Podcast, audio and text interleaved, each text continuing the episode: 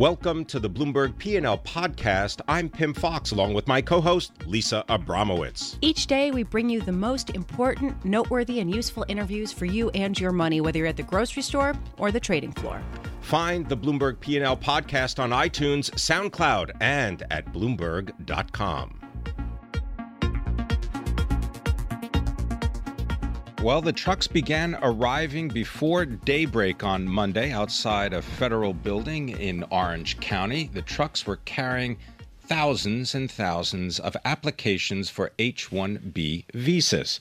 Well, this year it might be just slightly different for many of the companies seeking to hire people under the H-1B visa program. And here to tell us about it is Anurag Rana, our senior analyst of software and IT services for Bloomberg Intelligence. Anurag, let's begin with a definition of what the H-1B1 visa program is designed to do, and then tell us about some of the confrontations around this program. Yeah, the basic premise is that if you are looking for a highly skilled person and you are not able to find it locally, then you would use this program to bring somebody from outside. Now, this is also used for students extensively. But the biggest controversy, I would say, is that the opponents of this plan are saying that these visas are being used by IT services companies from India to bring, largely from India and other areas also, to bring engineers at a much lower cost and displace workers. So that's really the controversy or the issue around it. So just to put this into perspective, so the U.S. administration under President Trump just made a change to basically double check, essentially, if I'm understanding this correctly, applicants to get H-1B visas. How much does this shift change the game? This one does not change, a whole lot in my view. When we looked at this thing after the elections, we thought there would be a lot more stricter regulations, maybe on the salary minimums, or possibly something which we saw a couple of years ago. There was a clause called the outplacement clause, which prevented companies, IT outsourcing companies, to bring in people and then put it at somebody else's site to work. But none of those things have happened. And in fact, perhaps they're still working on, coming up with a new order for the next filing season. But for this filing season, which, is ongoing right now, it doesn't look like it's going to have that big of an effect. Just to put it into context, 65,000 H-1B visas are available to workers that have bachelor's degrees. 20,000 additional visas are available for those with master's degrees.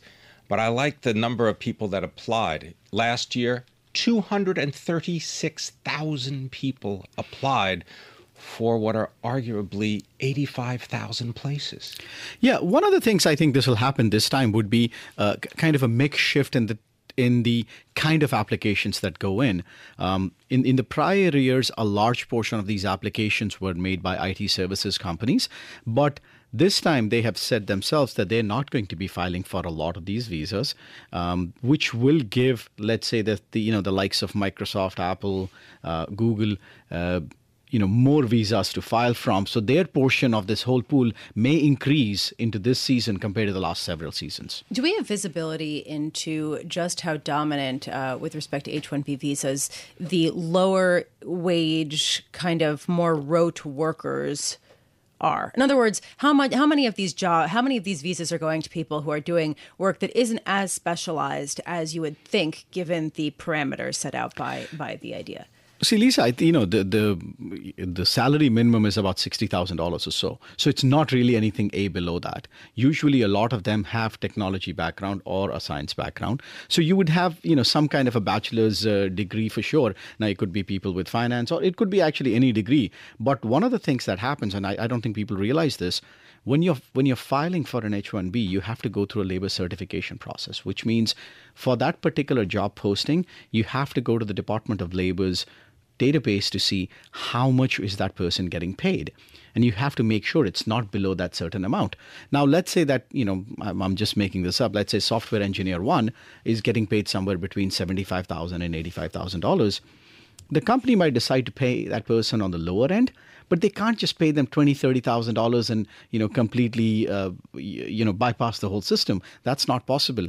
And for a lot of the IT services companies, even if they pay at the lower end, let's say between this band, if you add the visa application cost and the cost to bring them from an offshore location to the US, the net cost is the same. The big issue over here is, at least for engineering and science, we have a massive shortage of those people in the US. You also have a shortage of those people in research institutions, correct?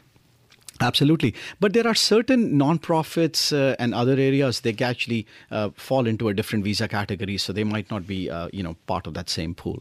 Top recipients of these visas are Tata Consultancy Services, Infosys, and Wipro, all based in India. Although I will say it's very hard to know who the real beneficiaries are, because those are outsourcing companies and it's unclear where exactly they're going to place some of their staff, correct? I mean, they could end up at a big bank or, somewhere, something like that.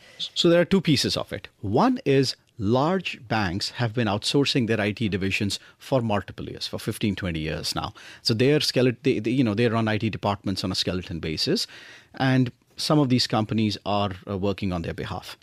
Second thing, there is a ratio of what we call an onshore-offshore ratio, where if you have a legacy IT project, 70% of that work is done in a low-cost country and 30% in a high-cost. One of the unintended consequences of something like this could be you could ship all of that work offshore. Because with communications, with high connectivity, you really don't need to be sitting at that client's location to do some work. Now, if you're looking at some emerging technology work, whether cloud or analytics, you would still require a high on-site presence. But if pressure like this continues, I expect a large portion of some legacy work to go more offshore than what's intended to. So it may have unintended consequences, yes. Maybe the exact opposite of what the current administration is hoping to do with the H-1B visa program. Yes, because I don't think any bank is going to spend more money on IT than they are currently doing right now. That growth rate is not going to be very rapid. But just to be clear, to reiterate your point from earlier, this particular change won't necessarily move the needle that much, but it sort of precedes what could be something that would be more substantive and have a more significant effect, correct? Yeah, that's possible. Anurag Rana, thank you so much for joining us. Always a pleasure. Anurag Rana is Senior Analyst of Software and IT Services here at Bloomberg Intelligence.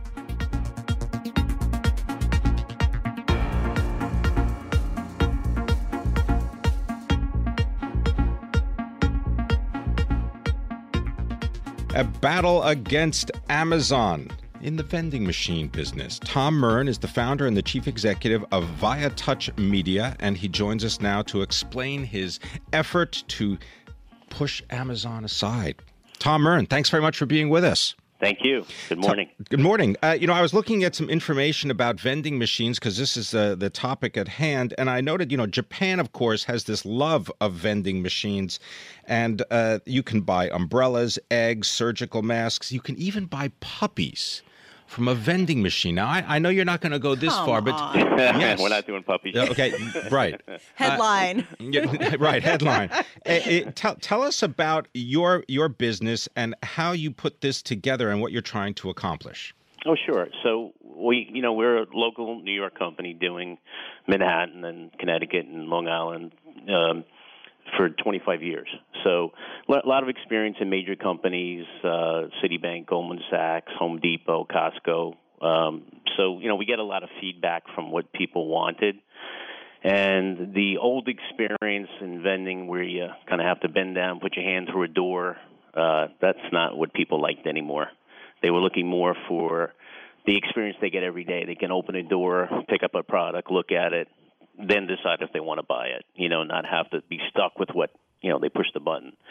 So we developed technology where through biometrics, through your thumb or Apple Pay, you can open the door, look at the item, decide if you like it. If you close the door, you've now purchased it.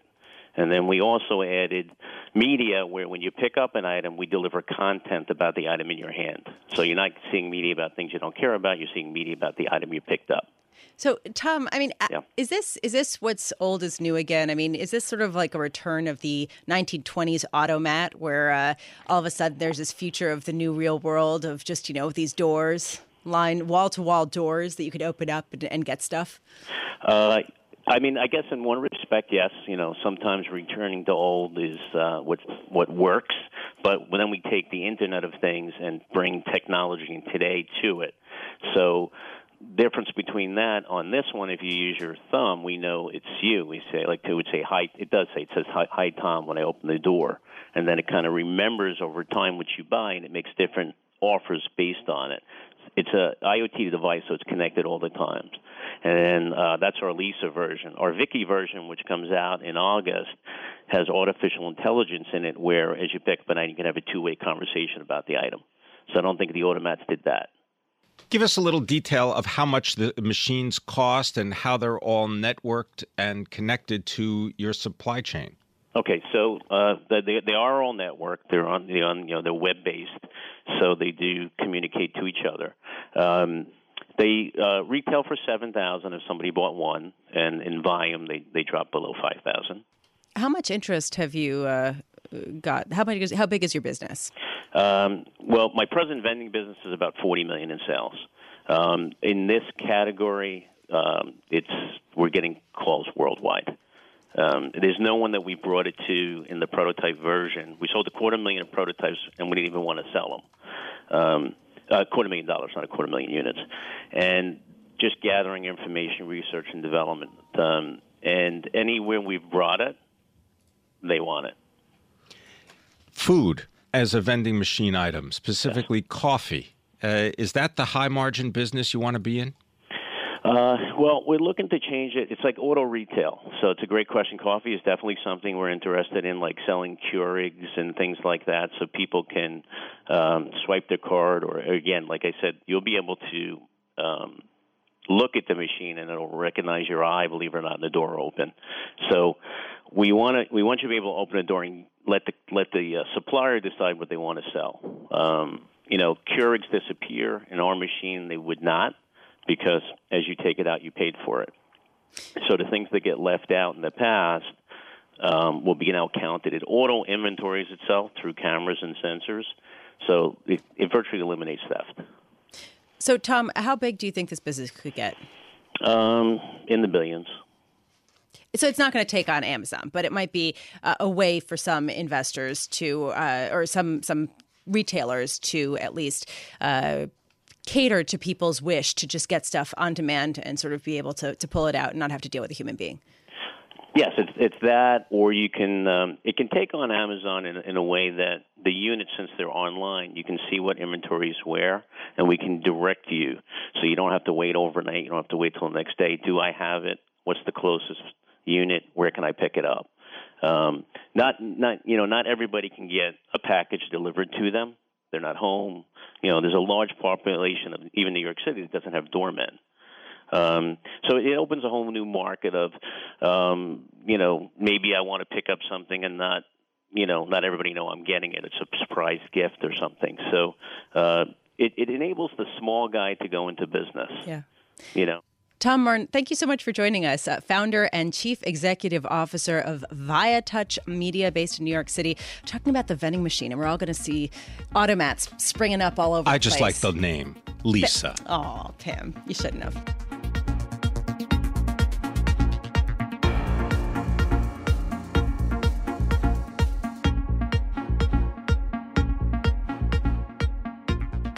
You know, in December 2015, then-President Barack Obama, he signed legislation that ended a nearly 40-year ban on the export of crude oil from the United States. The U.S. currently produces over 9 million barrels of oil a day. And here to tell us more about the oil and energy sector is John Groton. He is the Director of Equity Research at Thrivent Asset Management, helping to manage more than $15 billion. He's based in Minneapolis, but he joins us here in our studio. John, thank you very much for being with us. Give people the picture of U.S. oil production and how it fits in to the different refinery parts of the story, because it's different kinds of crude require different kinds of refining processes. That's right, Pim. Thank you for having me. U.S. production is incredibly important right now to global balances. During the down cycle that started in 2014 and continued through 2016, production dropped off over 1 million barrels per day. That is now starting to rebound.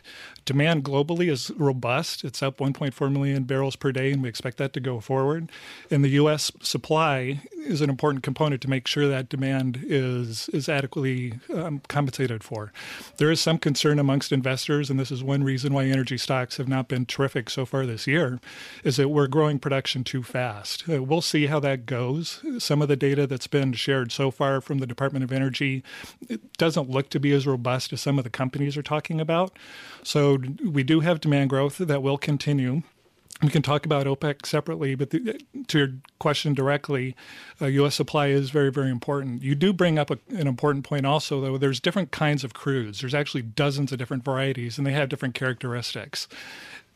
Our refining system is optimized to burn and distill more complicated, heavier crudes, whereas most of our new production is light crudes. And that's one reason why we are exporting for the first time in decades, is that we produce the wrong kind of crude for what our refineries use. So it's a little bit of an odd dynamic that we're both an importer and an exporter at the same time. And that's the key reason why the difference in crude that our refiners require. Yeah, Jason Shanker of Prestige Economics actually wrote a column for Bloomberg View on exactly this issue, that perhaps we're looking at the wrong inventory data because of just what you're talking about, that people overestimate just how much the stockpiles have grown and aren't considering exactly what you're talking about, which is the light crude. You oversee about $15 billion of assets at Thrivent, right? Yes. How are you positioning, and how have you changed your position with respect to energy-related companies in the wake of some of the bouncing around of the oil price this year, as well as such diverse speculation, with some people saying it's poised for another crash and other people saying we're headed toward $80 a barrel? To be precise, the $15 billion is for our mutual fund group. Thrivent Financial in total has over $100 billion in asset under management. As far as what we're doing in energy, we are positively biased towards it. We are an investment organization. We look out 2 and 3 years, not 2 and 3 months. And with that, especially, our view of where supply demand will be in 2019, 2020 is favorable. Having said that, we don't get too far away from our benchmarks. So most of our work, especially in some of our balanced funds, we tend to stay close to sector neutral, and we fancy ourselves stock pickers, and our own attributions show that's where we've done best, is picking stocks. So we do have a positive energy view. But having said that, we don't make a massive bet on any sector. That's just how we manage funds, regardless of the sector. Increases in production in this high-quality crude that you're talking about comes mainly where? From Texas, from the Permian and the Eagle Ford Basin. If you're an investor and you want to participate, what do you do? That's correct. The biggest increases are from the Permian Basin. Activity will pick up in the Eagle Ford in South Texas, as well as the Bakken Shale in North Dakota, close to our hometown. But the Permian really as a driver. And the reason for that is it's been around for 50 plus years, but it's a layer cake of different geologic formations that are still being explored. So we still have the upside for companies that operate there. That's less so the case in Eagle Ford and Bakken. Every oil play has a life cycle, whether it's onshore, offshore, conventional, unconventional. Bakken, Eagle Ford are further along in that life cycle, but Permian, it's still early. So two of our favorite exploration companies do operate in the Permian. One, Pioneer Natural Resources. Second, Parsley Energy. A curious thing is the CEO of Parsley Energy is the son of the chairman of Pioneer Natural Resources, and the family's been working in the basin for literally since 1966, predecessor organizations of Pioneer. So they have an advantage in that they have worked there. They know the rocks better. They have cheaper leases. Some other companies are paying $30,000 to $35,000 per acre for rights to drill. Pioneer doesn't have that issue because they've already been there. So they have a permanent advantage, and it's a key reason why that's one of our favored companies. John, you live, you said, near North Dakota and some of the drilling boom that we hear and talk about. How has the area changed in the past 10 years? Western North Dakota, it's completely different. Rig count went from 20 rigs drilling for oil to 200. It's back to 20. So it was a Western boom town. Unfortunately, this industry always cycles. Some people talk about new normals of lower prices. We don't accept that argument. Energy is always a cyclical industry, and now we're coming out of one of those down cycles. So the Bakken will pick up from where it is currently. Rig counts are increasing. But that one, like I said, the life cycle of what's available in the Bakken is a little bit longer in the tooth. And when that happens, the rocks can only give you so much oil. It doesn't matter how much better the technology gets. The industry is fantastic. The engineers are brilliant. The scientists are brilliant. Even the guys out, the rig hands drilling wells, they're always getting better and better. But you can't squeeze blood from a turnip. And you're running out of time with, in the Bakken particularly, what opportunity remains there. Or you can't squeeze blood out of a sugar beet. I used to live in Fargo, North Dakota, and I've heard a lot from my former coworkers how much it has changed. So it's interesting. I wonder how the boom and the bust and has affected the whole area. Really fascinating stuff. Thank you so much for joining us. John Groton, Director of Equity Research at Thrivent Asset Management.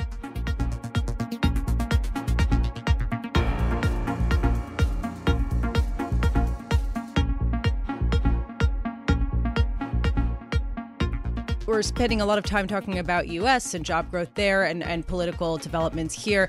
In South Africa, there is and has been a pretty dramatic situation unfolding with quite a bit of political turmoil going on there, and S&P downgrading that nation to junk. This matters tremendously to the global bond market, since this country has $1.7 trillion of outstanding obligations. To get better perspective on what the implications are, I want to bring in Damian Sassower, who is a fixed income strategist for Bloomberg Intelligence and is here with us.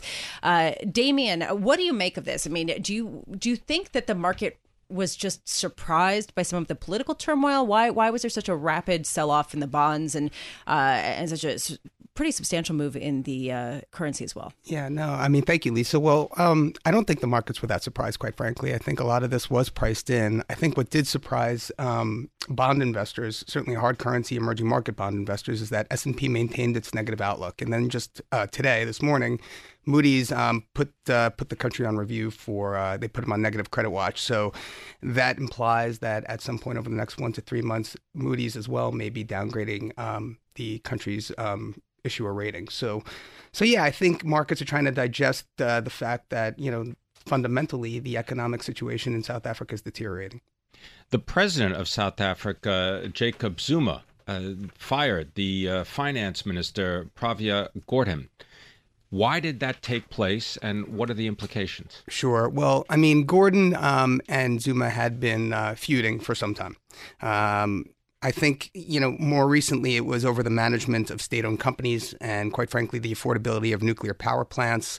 But far be it from me to kind of comment on that. I think what is sort of, being kind of pushed under the rug is the replacement. Malusi Gigaba was the former Home Affairs Minister, and she has very little experience in finance. And so now it's about, the credibility of, the South African government and of the finance ministry to, implement policy.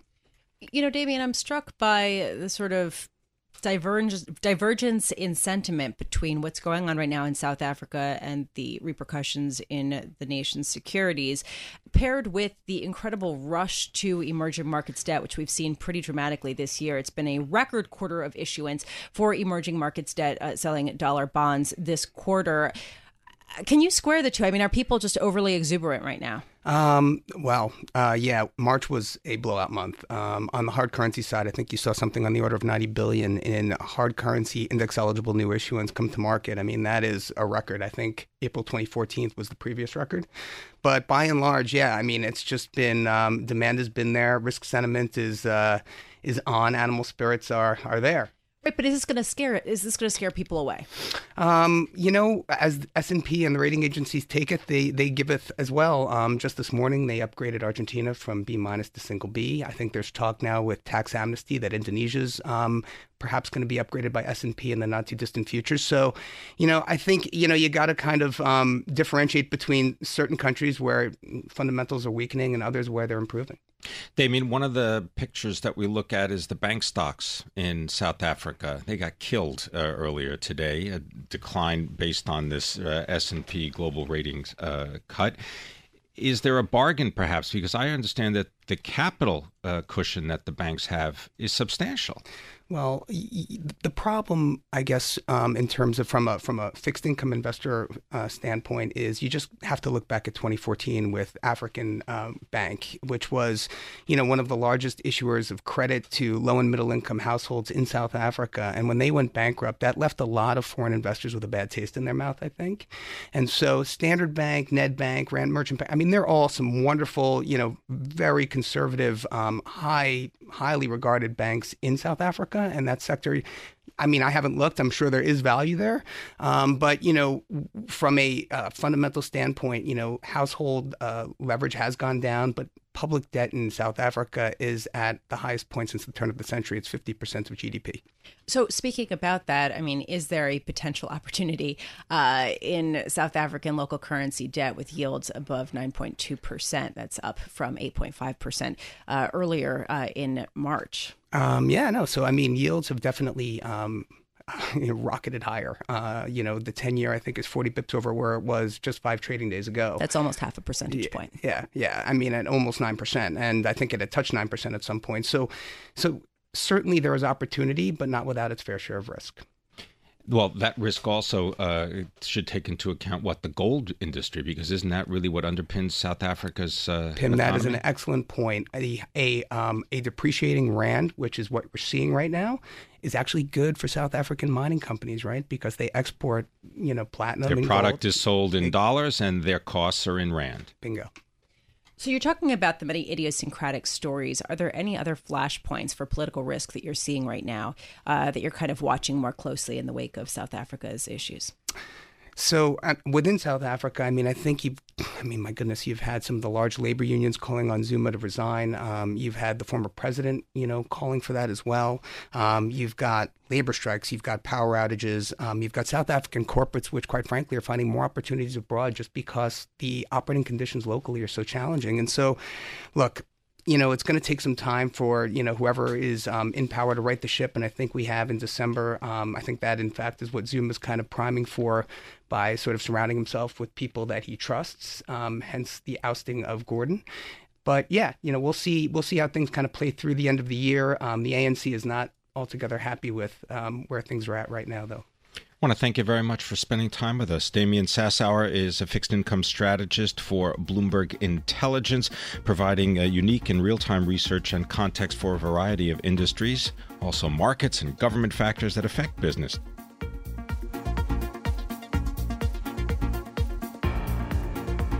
Thanks for listening to the Bloomberg P&L Podcast. You can subscribe and listen to interviews at iTunes, SoundCloud, or whatever podcast platform you prefer. I'm Pim Fox. I'm out there on Twitter @PimFox. I'm out there on Twitter @LisaAbramowitz1. Before the podcast, you can always catch us worldwide on Bloomberg Radio.